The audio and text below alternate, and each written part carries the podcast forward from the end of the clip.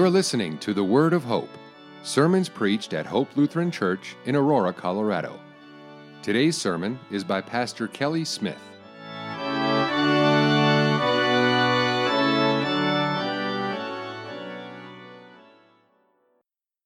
Grace, mercy, and especially God's peace to you from God our Father and from our Lord and Savior, Jesus Christ. Amen.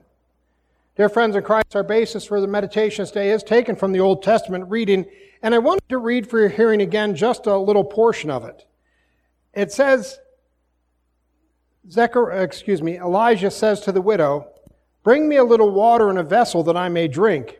And as she was going to bring it, he called to her and said, Bring me a morsel of bread in your hand. And she said, As the Lord your God lives, I have nothing baked, only a handful of flour in a jar and a little oil in a jug. And now I am gathering a couple of sticks that I may go in and prepare it for myself and my son, that we may eat it and die. Here ends the text. You may be seated. As we look at this text, we need to recall the context of it, what comes before. And I'm honestly, I don't like the way Elijah talks to this widow when he comes into the city. But we do get finally, if you know, the recipe for communion wafers a little oil, a little flour. That's, why they taste But the prehistory of Elijah is Elijah has gone before the king of Israel and said, You're godless. It's not going to rain. And Elijah runs away and hides. Well, God tells him to. He takes him into the wilderness, and, and Elijah stays by a stream, and ravens come and feed him every day. I'm sure they didn't have the little gloves on that we're supposed to wear when we handle food. But we're told he's waiting there, he's waiting there, and finally the stream dries up. And I'm sure Elijah probably sat there and said, God, what happened to the water?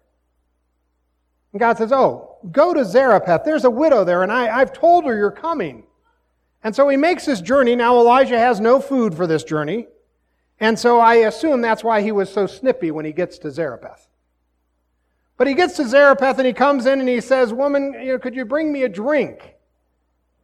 And she goes to bring him a drink. And he says, Could you bring me some food? You know, I need something to eat. And she goes, I don't have anything.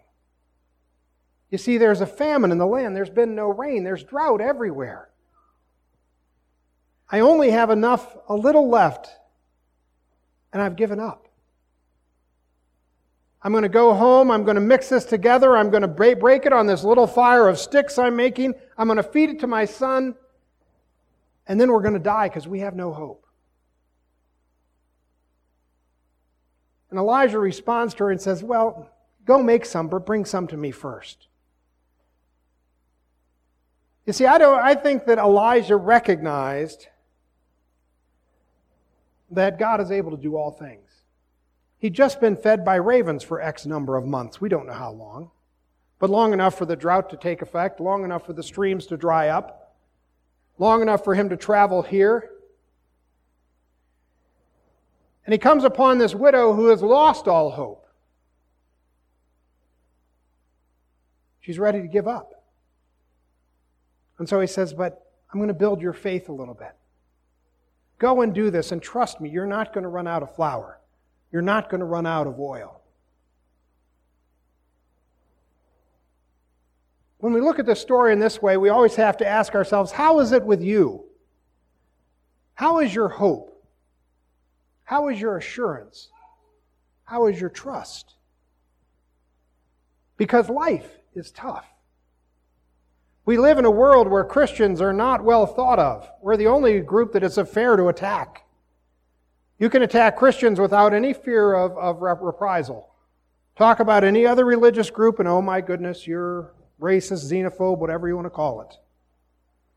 But boy, if you talk about Christians, well, you can get away with anything.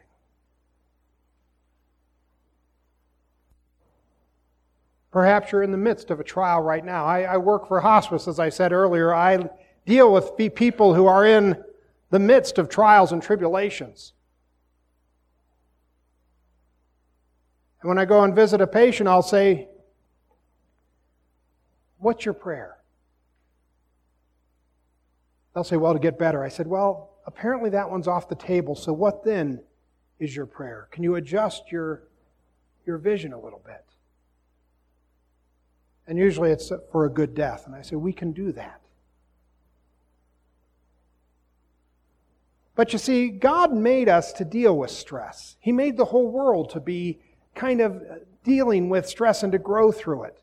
They did an experiment where they planted trees in a hydroponic uh, section and it was, it was pristine, it was weed free, insect free, there were no problems at all. And they had them in this building and the apples would fall from the tree before they ever reached maturity. The stems were too weak.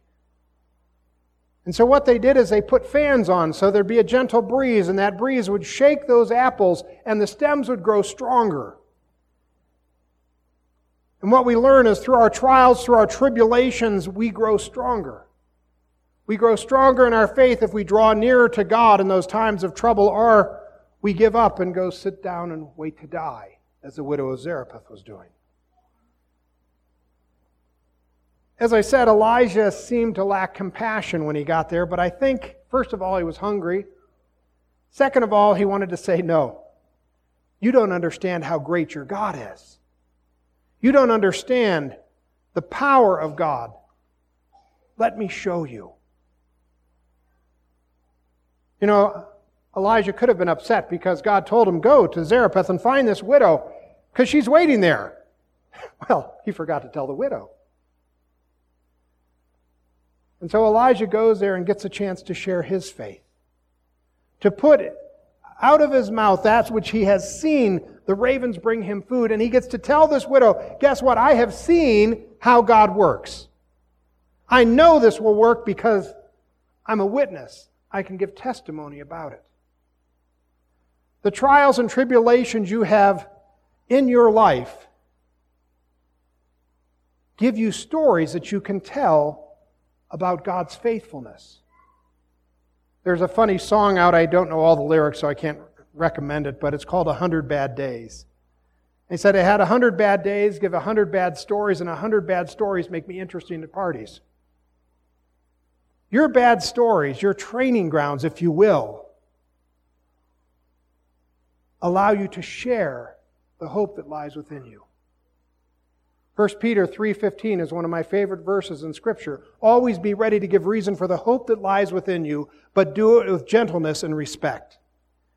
Now as that starts it says the people have to see the hope that you have for them to ask, how do you get through such times? Or you can share, I, I can't tell you exactly how God will work in your circumstance, but I have seen him work in mine. And God is faithful. He will not abandon you.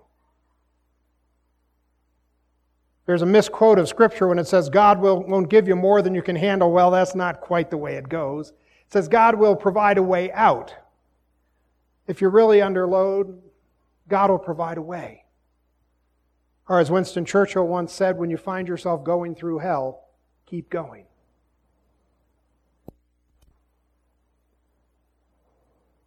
Elijah comes and provides hope for this widow in a time when Satan would have her to lose hope would cause her to sit down and die.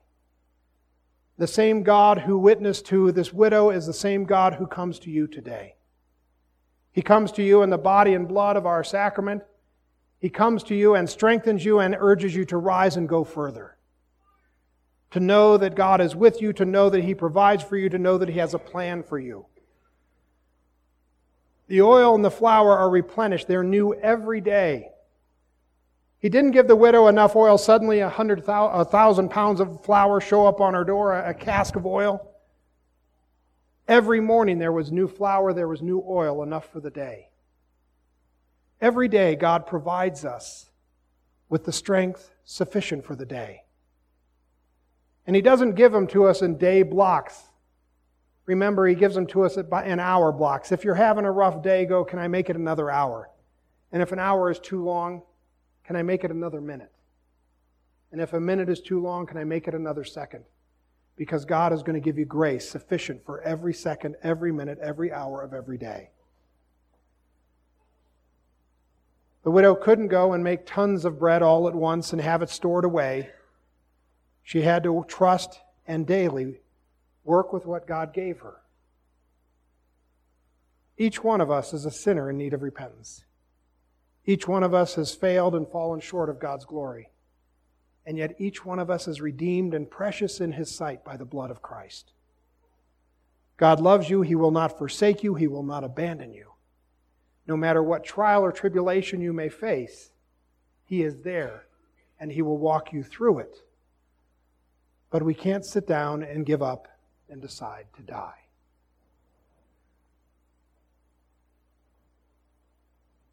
A question that we need to ask ourselves as we prepare to reach out to others, to share the mercy, the love, and the wisdom of God in your life is how has God kept hope in you to this point? How has He provided for you? And if you look in your life and recognize how the turmoil, the situations, the trials that God has got you through to this point, that you are here today, the next question becomes is why is tomorrow going to be any different? Because if God has preserved you to this day, He is faithful to His promises. He is good. He is the same God yesterday, today, and forever. He is the same God who will provide for you each day as we go along. So as we depart this day, we trust in God. We trust in Him because He keeps His promises. We trust in Him because we have seen His promises fulfilled for us, as Elijah did. I don't think he may have felt comfortable telling the widow the oil would not run out if he hadn't seen the ravens come day by day. Next week, the readings will go a little different when the widow has a problem. But it is a reminder to trust in God it is a reminder to place your hope in Him and to know that God will never fail you, for He loves you beyond all means. May God be with you this day and each day. In Jesus' name we pray. Amen.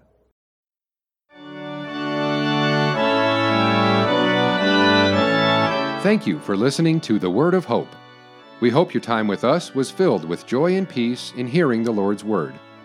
If you have questions or would like more information about Hope Lutheran Church, please visit our website at www.hopeaurora.org.